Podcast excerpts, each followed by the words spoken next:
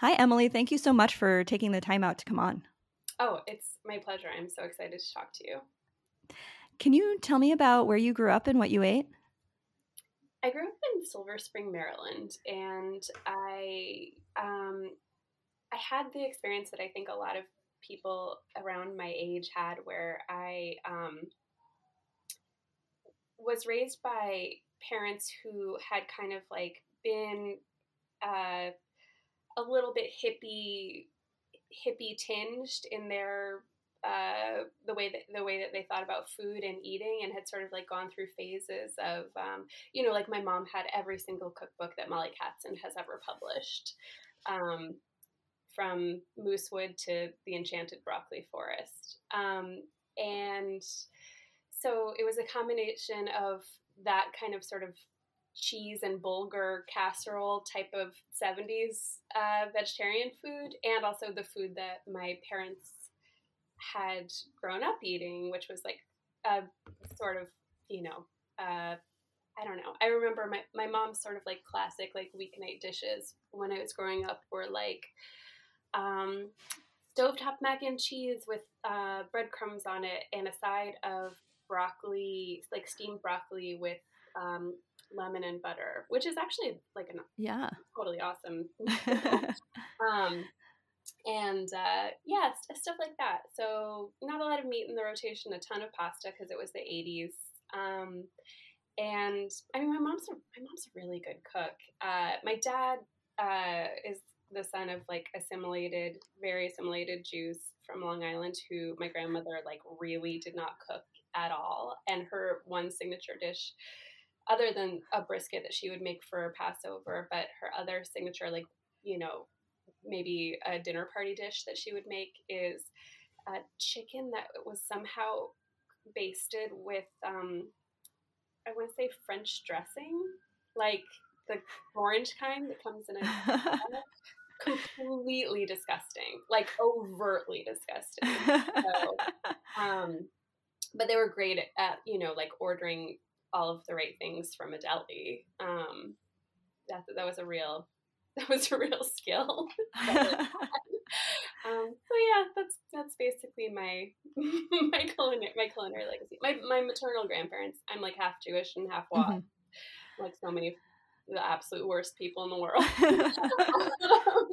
and uh, my maternal grandparents were actually really, really, really, really good cooks and who always had a um, always had a green salad with every meal with like a really garlicky dressing made in like the same giant uh, wooden salad bowl and ate a lot of food that they grew themselves because they always had a garden in their backyard.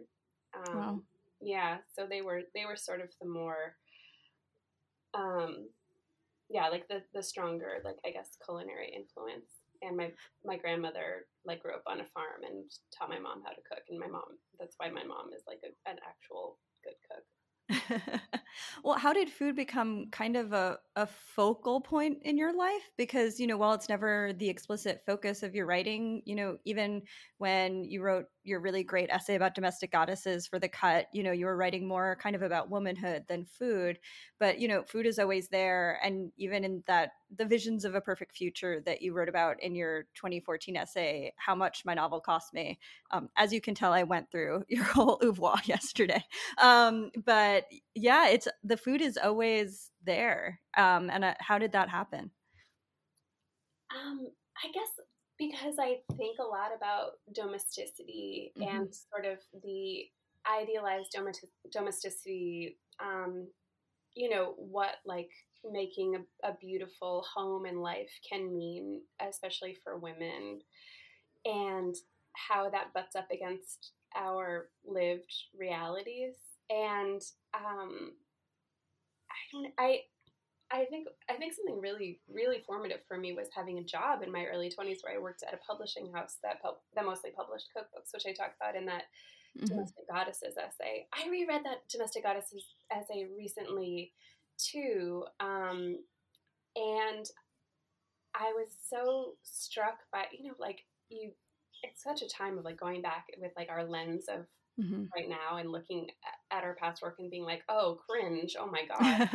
um, but I feel like I was really gross about Nigella in that essay, and I just talked about her boobs a lot. But actually, Nigella is a great writer, and I right. sort of failed to focus on that part of it because, um, oh, because so the publisher who I worked for was the American publisher of Nigella, and also I guess Jamie Oliver, um, some people like that.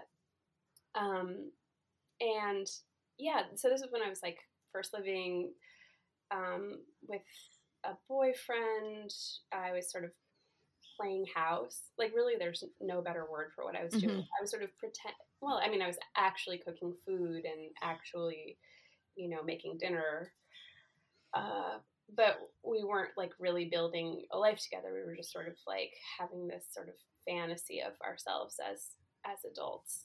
Um, but yeah, I I was I was cooking from these cookbooks and sort of imagining myself imagining myself into the role of like adult woman who is the one who determines what the household will feel like and taste like and smell like and that stuff seems so um, it's like it's politically charged it's like emotionally important it's care work it's everything. Um, everything is um, sort of encapsulated in like how you feed your family. I was like imagining myself and this boyfriend as like a like a family um, trying to imagine myself into a future i guess right and i mean you are a mom now like how have you thought about how you kind of conjured the idea of what that would be like versus what the reality of it is like? I mean, I know you do. You write about it in your in your newsletter all the time. Yeah. wah, wah, wah, um, I actually I wrote I wrote an essay about this. It's such a it's such a bummer essay, but I wrote an essay about this in the um, really great um, Charlotte Druckman anthology. Women. Oh yes, yes, I have and, it. Yeah. Um, and I just wrote about how different my reality is now from the fantasy that I had as as someone who was, you know, single and really had very few caregiving responsibilities. Uh, I mean, the pandemic has been really hard on my love of food. I the um, Helen Rosner essay about how she has sort of given up on loving cooking um, really resonated with me because I've, I mean, I sometimes I'll go through phases where I'll get really interested in new recipes again, but mostly it is just this really um, dull chore for me right now. Every aspect of, you know, from not being able to like easily shop at at different markets and um, to just like my kids trying to manage my kids' relationships to food, i.e., like hoping hoping that they'll eat some of it so right. they don't then come to me at, at bedtime and say mama i'm hungry and it's like well you had the last three hours to take a single bite of the completely wonderful meal that i made for you my darling like and now you're gonna eat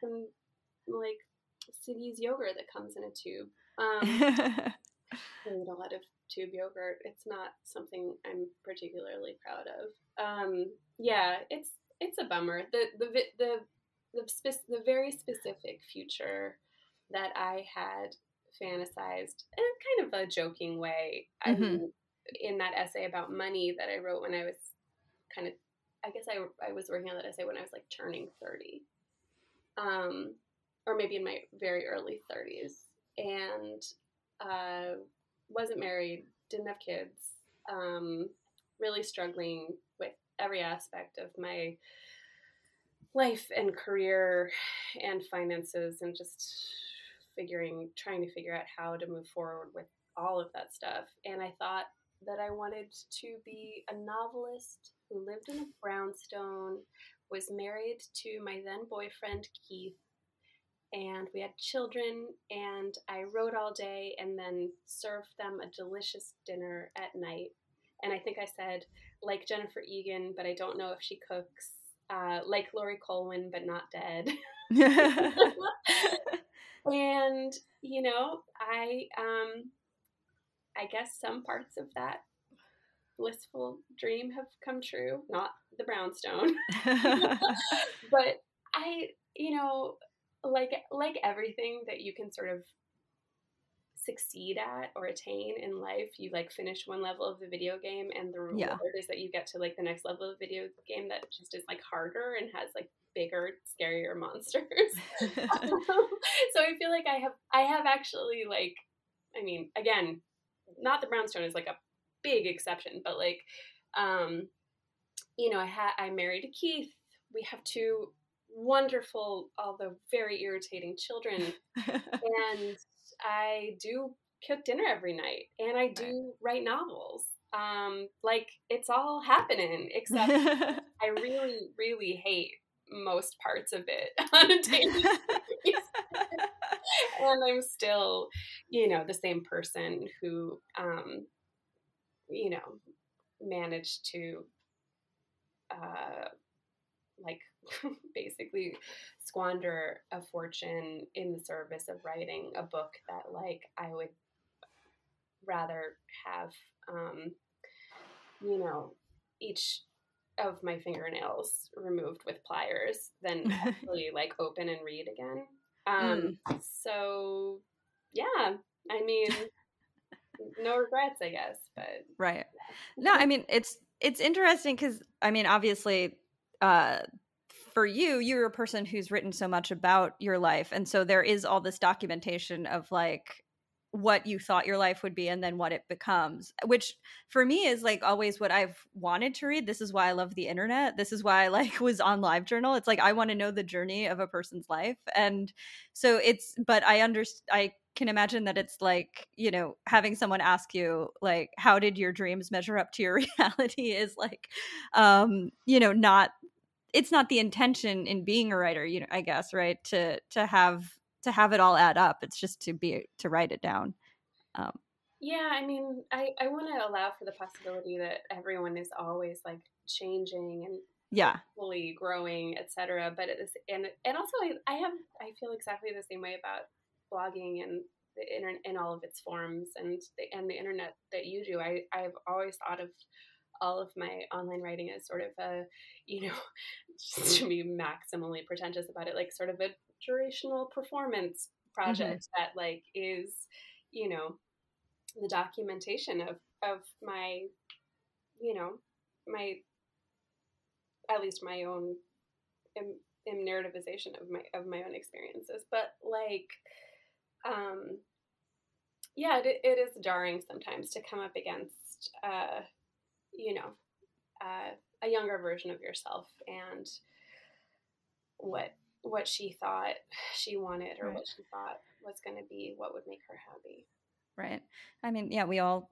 it's yeah it's it's the thing that everyone actually has go been through but not everyone has documented which is i mean but i think you know documentation is important and powerful and necessary yeah. um and i mean you were talking about the brownstone and one of the other things you write about with such like clarity and honesty is money and i have never written about money and this would probably be the first time i'm acknowledging that i'm like a person who's been in and out of debt like of course ever since i decided to be a freelance writer it's like basically a game of of taking on debt and then paying it off um and you know um but I, I feel like I'm not supposed to be that kind of person. I'm like I'm supposed to be a person who has like a handle on on these kinds of things. But um, for you, why has it been important to talk about the reality of of money and being a writer and how those things don't often make sense together? Um, I think it was just, I think I focused on it so much because it was part of my, really my project for a long time, starting in, I guess, um, my late 20s was this sort of commitment to radical honesty in writing mm-hmm. and not just my writing i mean I, I i was so interested in and committed to sort of the the the potential power of first person narratives as like you know tools for um i guess communicating i get i i really felt so strongly that um if people could just have more exposure to female interiority and female subjectivity like the world could change mm-hmm. around that um, and I felt like it was just something that had been really missing from my education and my like culture cultural exposure thus far. And so that's why I, um, you know started this like publishing project where I um, mostly published first person like memoir or near memoir um, novels. And um, and I was so committed to it. And then at a certain point, I just started to maybe as sort of like the larger culture caught up to it in various ways. Um, I started to like move away from it, and mm-hmm. right now I feel really pretty far from it. Um, I mean, I, I, the pendulum might swing. I might come back, but I, I think I also hit like sort of for myself like the limit the limits of like what I was comfortable with in terms of like being that transparent, being that available, like letting people in to that extent. Mm-hmm. I, I, I guess I, I don't know. You know, there's that like magnetic field song that um, goes, "No one, no one will ever love you honestly.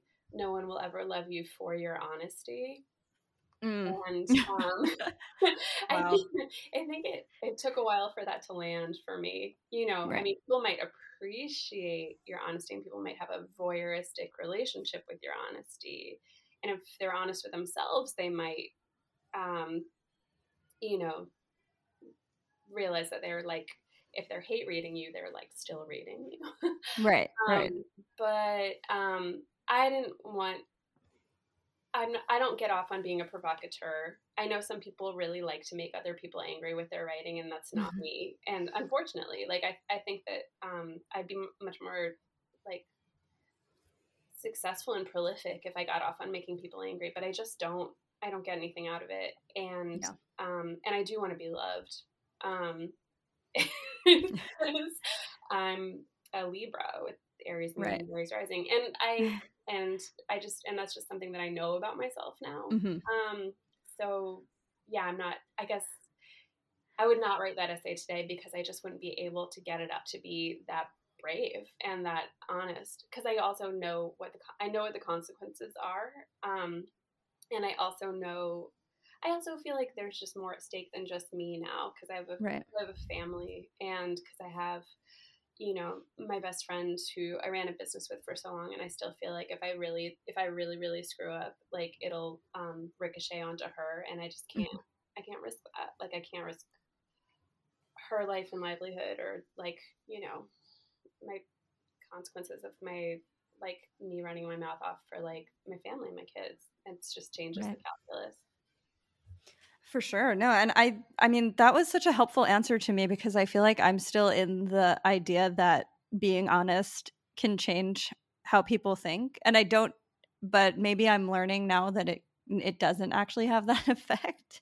Um I landed on eventually with like a lot of sort of reflection and private writing about this kind of thing and like therapy is mm-hmm. is that I do still I I I have the same ideals. I definitely have the same ideals. I think the path there has to be less individualistic and more right. collective. Like as with everything, you know, mm-hmm. like the the power of like one person exposing the material conditions of their existence is it's powerful, but it's like intrinsically limited.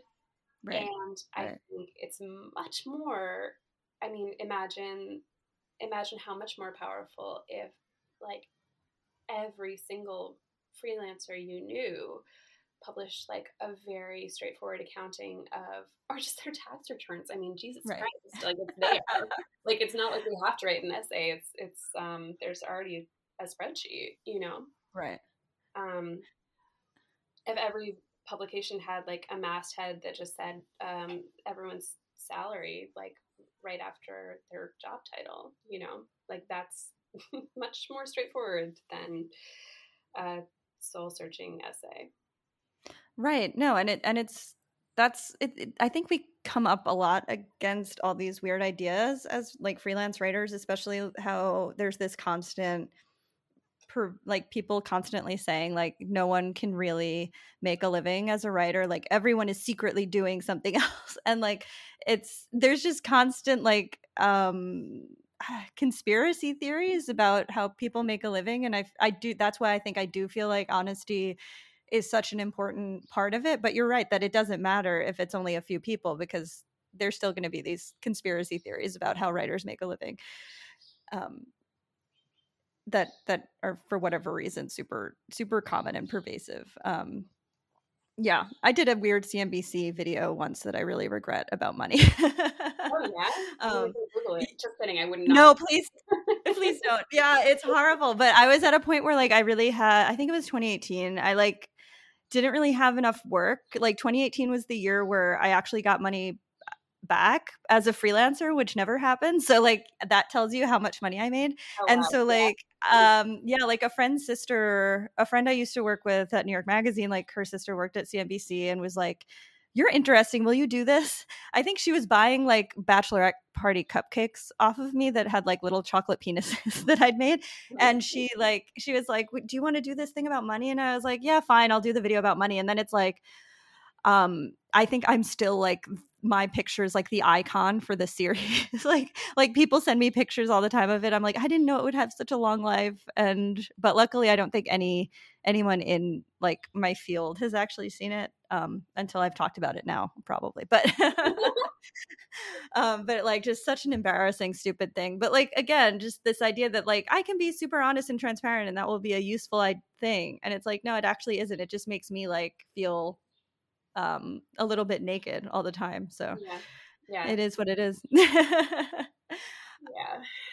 Um, but kind of in a related vein, you wrote a really amazing piece for The Cut about shame. And one of the lines was being hated quickly became something that I took for granted as the price of doing business.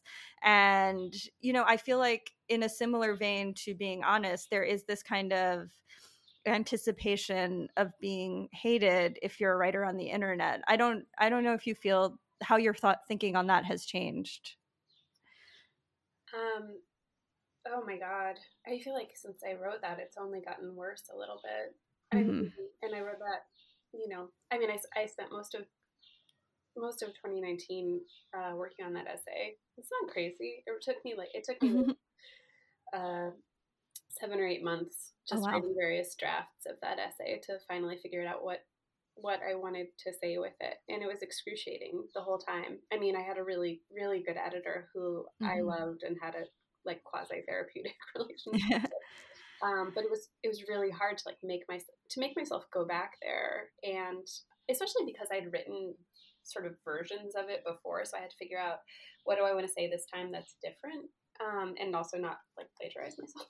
Mm-hmm. um, but uh, yeah, be like so. I've already said like I want to be loved. I don't mm-hmm. want to be hated. But I guess at that point I had accepted that being hated was yeah the the price of admission.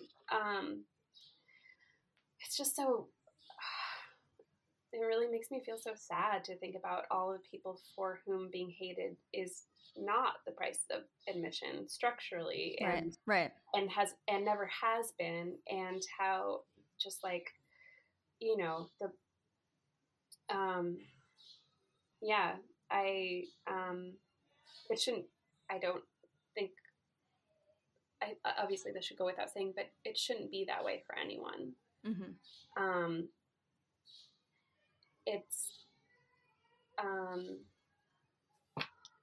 it's tricky. I don't know. My so my, my my friends tease me sometimes because I have a very um, I have a sort of knee jerk reaction to anyone who is uh, like the main character of the day. Right.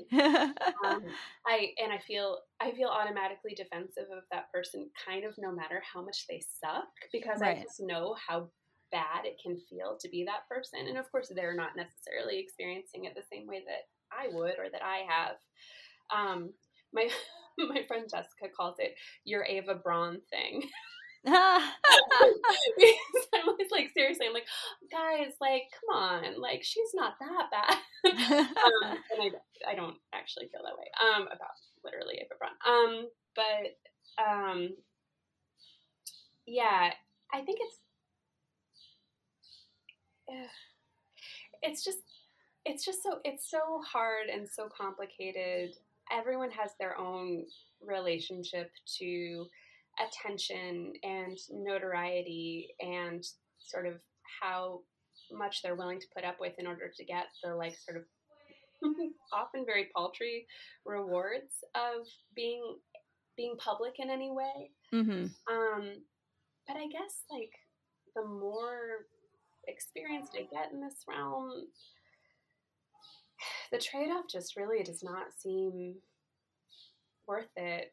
You right. know, um, I I often wonder what it would take for me, like what would be the final straw for me to like just really say goodbye to it forever and be like a you know recluse who um, only emerges like every five years or so, like mm-hmm. does like the bare minimum of book publicity and then like goes back to my um, you know um, monastic cabin somewhere. but you can tell that that's not my actual personality. Right. I love people and being in the world and like connecting people and um, connecting ideas and I guess like I'm I'm willing I'm the price is the price is high. It's too high. It's too high for almost everyone. Yeah. Um but I'm currently still willing to pay it. Mm-hmm. I don't know. I don't know how much longer I will be be willing to, but right. for now, I still am. Yeah. Right.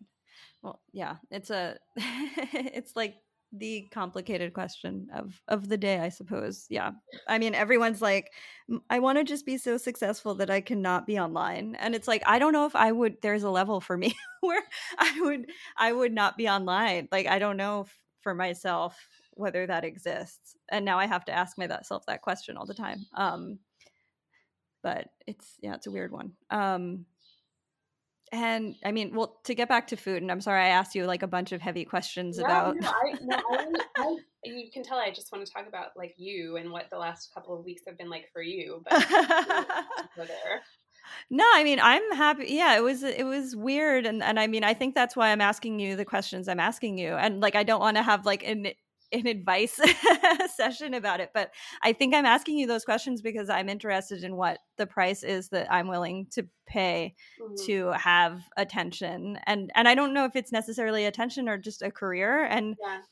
Yeah. people and, and like feeling a little bit blamed for like my own like success uh quote unquote like feeling like people think that i did something specific to make people pay attention to me other than just write things which is which is i think um, a stranger feeling even than like someone coming after me for pretending to to be someone I'm not. Um, I think it's it's more.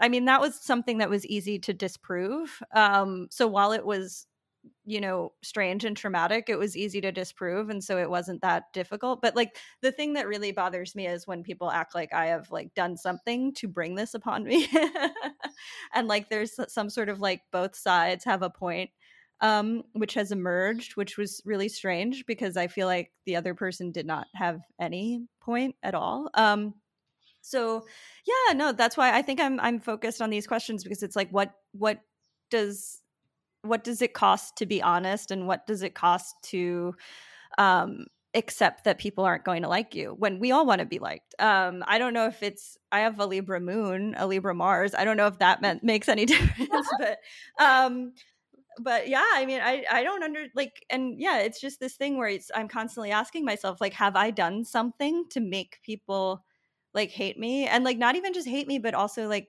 think that i am like a person without feelings because that's another kind of strain of of thing that and, th- and that emerged as well last week and and was just kind of an offshoot of what like Bijali did which was that some people just didn't think I was deserving of like sympathy or i don't know if they didn't think i was deserving but they expressed zero sympathy in like acknowledging the events but then express zero sympathy and i was like i don't really know how to deal with that. Like that's a weirder thing for me to deal with um is is feeling like this person doesn't think i was wronged in any way like yeah basically it's like all the offshoots of the situation were more significant to me than the situation itself if that makes sense and so of course that's why yeah i'm asking these these questions like do do I need to be less mm. available? Do I need to be less mm. like do I need to care less or is this just what it is to be a writer? I don't know. I mean, do you do you want advice? Because I'm of course. Yeah. my default is always to give advice, and sometimes I need to check myself because obviously not everyone, and also I don't. Sometimes I don't know what I'm talking about, but with this situation, I feel right. Like I have, yeah, you have I experience. Have, I have some things that I potentially could share, um, and they might work for you or not. Um, sure. I, I mean, I think part of what you're coming up against is that you are hitting the point in your career, and you're sort of being known as a writer and a person, um, where people think that they can talk about you and that you are not part of that conversation. Right um, that that you probably you are existing on some lofty plane where you will not be a witness to every interaction that takes place about you or your work or what you mean mm-hmm. and that's a weird thing and it right.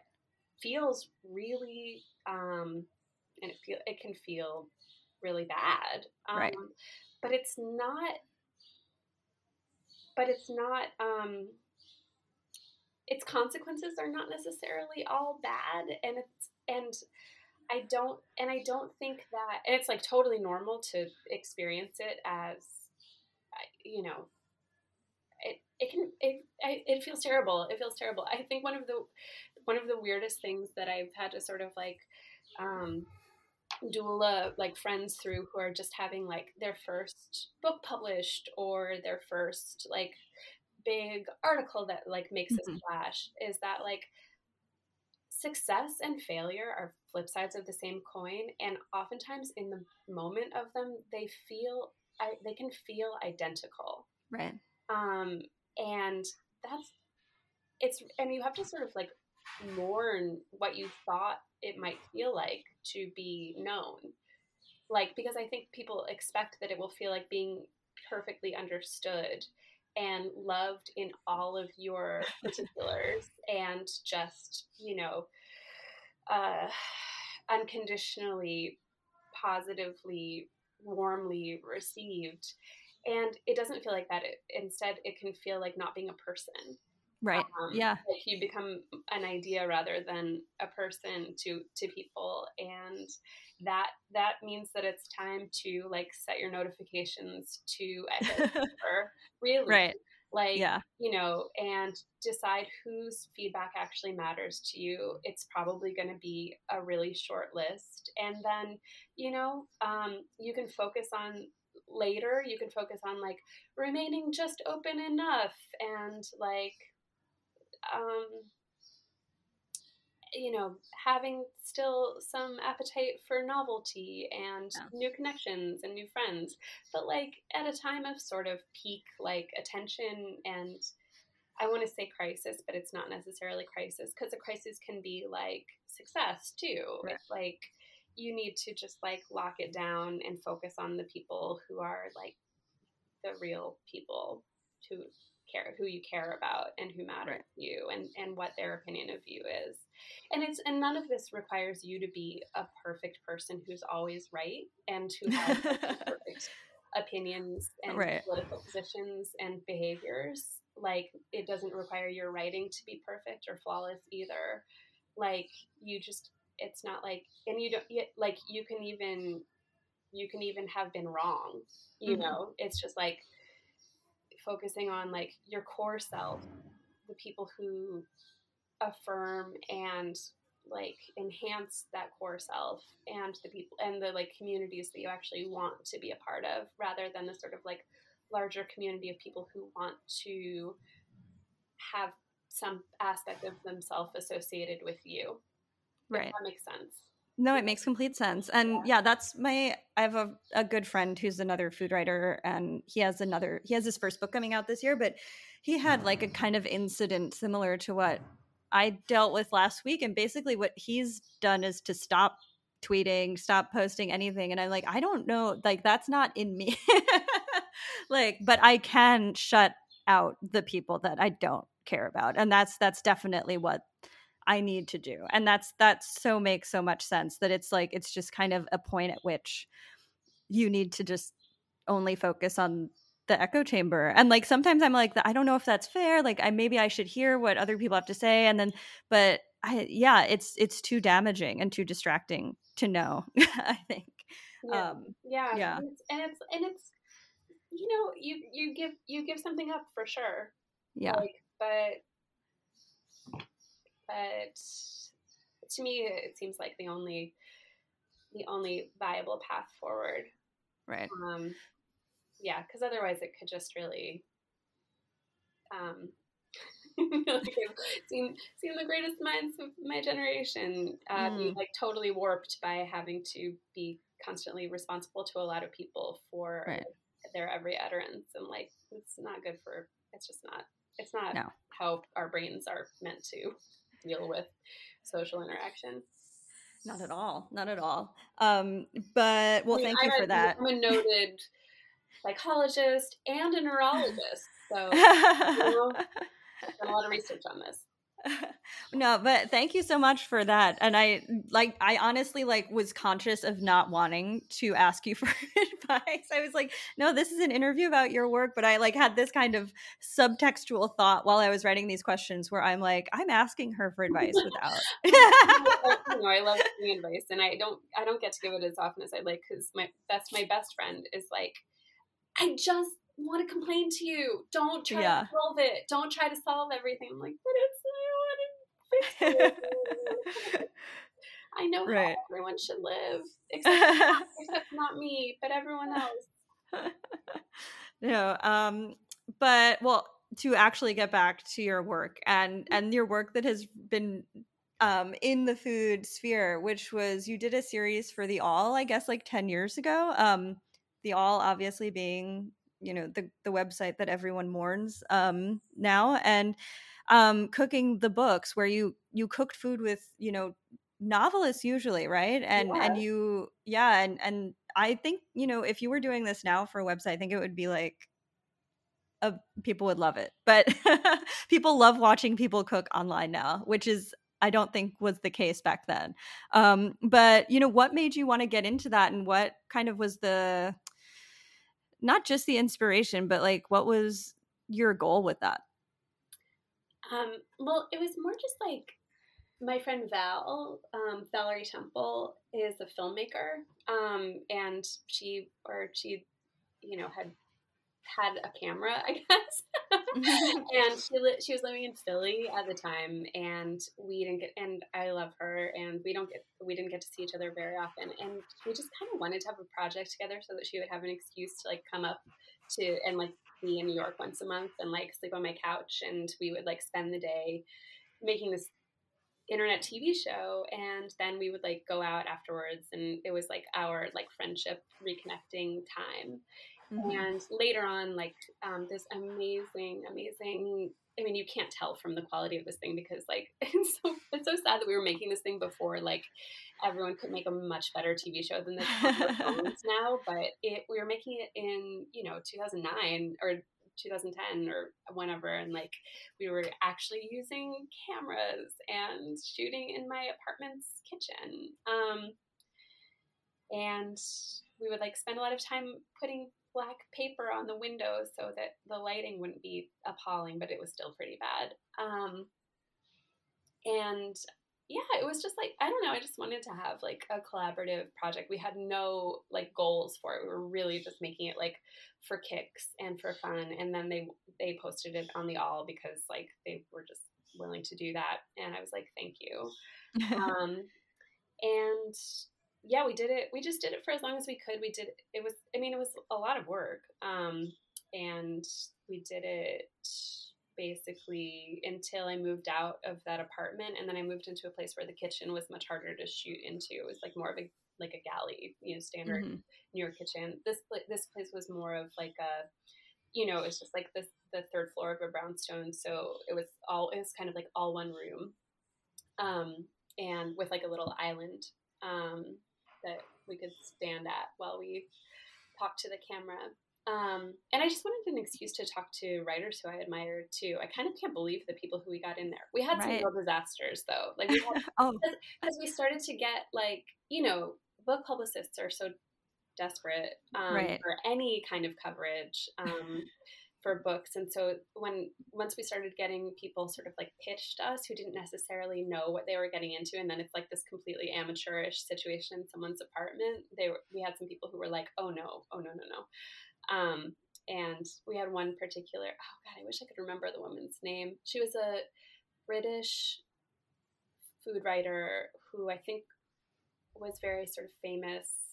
I, I want to look up her, like a, like a, you know, an older person who had had a long career being taken mm-hmm. very seriously and writing for all of the major like food publications. And she got really upset because the um, pudding that we were making from her cookbook was like clearly not going to come out very well. And i was like remember like it's about it's about improvisation and experimentation. We can just fake taking bites of it and mm-hmm. you know saying that it's yummy. And she was really sad and really offended. And we we never ended up um, airing her episode um, oh wow well, because i think she thought she was going on you know um, like a real TV show. um, yeah, it, it definitely worked out a lot better with people who are sort of more more game. The episode with Tao Lin is still my favorite. The one mm. where he's like taking bites off of a cucumber and then spitting them into the salad bowl, like oh. means of. I mean, just as absurdist, like right, right, like really, really a moment. Um, anyway, yeah, I I loved doing it. I'm probably not a person who's um, meant to be on camera, but mm. it was still really fun for me to do. Right. Well, for you, is cooking a political act? I thought about, you know, you sent me this question in advance, so I had some time to think about it. So I've really been thinking about it. Um, I mean, I think to the extent that it is, for me, a political act, it connects back to everything that we talked about before about idealized visions of female domesticity and the people who've had success sort of reclaiming it and making it a career. And I didn't go, end up going in that direction. I think the path sort of forked for me in a way that foreclosed that direction. And right. now I feel like for me, not cooking would be much more of a political act, you know? Like, right. um, I mean, my, my husband is, uh, God, I really, I really don't want to sound like one of those people who's like, well, my husband really shares every responsibility. like, okay, like, like also like good for you, and also I don't believe you. Right. Um, not structurally possible. And right. and it, and it if it is, it's like just made possible by money, like not right. by him like being an intrinsically better feminist. um, but um, you know, there there are things that he does, and there are things that I do, and cooking is definitely a thing that I've always done. And when we were much younger, I really thought, um, I hated the idea of having anyone else's input in the kitchen or mm-hmm. input and what we would eat and what kind of groceries we would buy. And I wanted, I wanted to be solely responsible for it and have it be my thing and have something else be very, very discreetly his thing. And now I'm just like, look, somebody needs to heat up these like broccoli nuggets. It does not have to be me. I'm not better at that. Yeah. um, and I get no joy from it. And it's not like a creative act for me. To get back to the place where cooking would be a, a part like me using the creative part of my brain in a satisfying way. But I've been thinking and talking so much lately about um, you know, um, social reproduction, like social reproductive theory, mm-hmm. feminism, and anything that's just something that is like the baseline of what you do to like keep the machine running for another day. That doesn't feel like something that I necessarily need to be involved in. So, right. So for me, yeah, like I would like to. we're just like doing this whole interview about food, and I'm like, I want to think about food less. I want to less. I want to grocery sh- be involved with grocery shopping less and I went to figure out a way to make that sustainable for my family, for everyone's family. Um, I I no longer have a vision of myself typing away at my novel all day and then serving my family the delicious homemade food at night that they gleefully gobble up and say thank you mother because no aspect of that is realistic. I would still like all of it to be taking place in a brownstone. That would be really cool. I'm just putting that out there to the universe. Please 2.5 million dollar brownstone fall into my lap somehow. Climb into my lap like a warm puppy and just stay there. Um yeah. Probably not gonna happen. but i'm just putting it out there. Well, thank you so much for coming on. And I wish that we could have talked about your novels. Even okay i mm, haven't read perfect tunes yet but i want to and i read friendship years ago and and i really i loved it. I don't know how you feel about it now but i loved it when i oh, read it. i still a fan. I'm still Okay, good. I I was like, I can't tell which book was the Pliers book. Oh, um, um and the heart says whatever. Which, whatever. Which, okay. Like, which like people like. Like it's not a yeah. bad book. It's just like for me, it's like the book that I wrote when I was 28. You know, right? Like, do you want to read like a tweet that you wrote when you were 20? No, probably. whole book, like, yeah, yeah. You know, I understand. Um, but yes, thank you so much again for taking the time out. Um, and for the advice. like more where that came from, uh, get at me, hit me up anytime. I'm your loyal subscriber and I'm at your disposal. Oh, thank you so much. sure.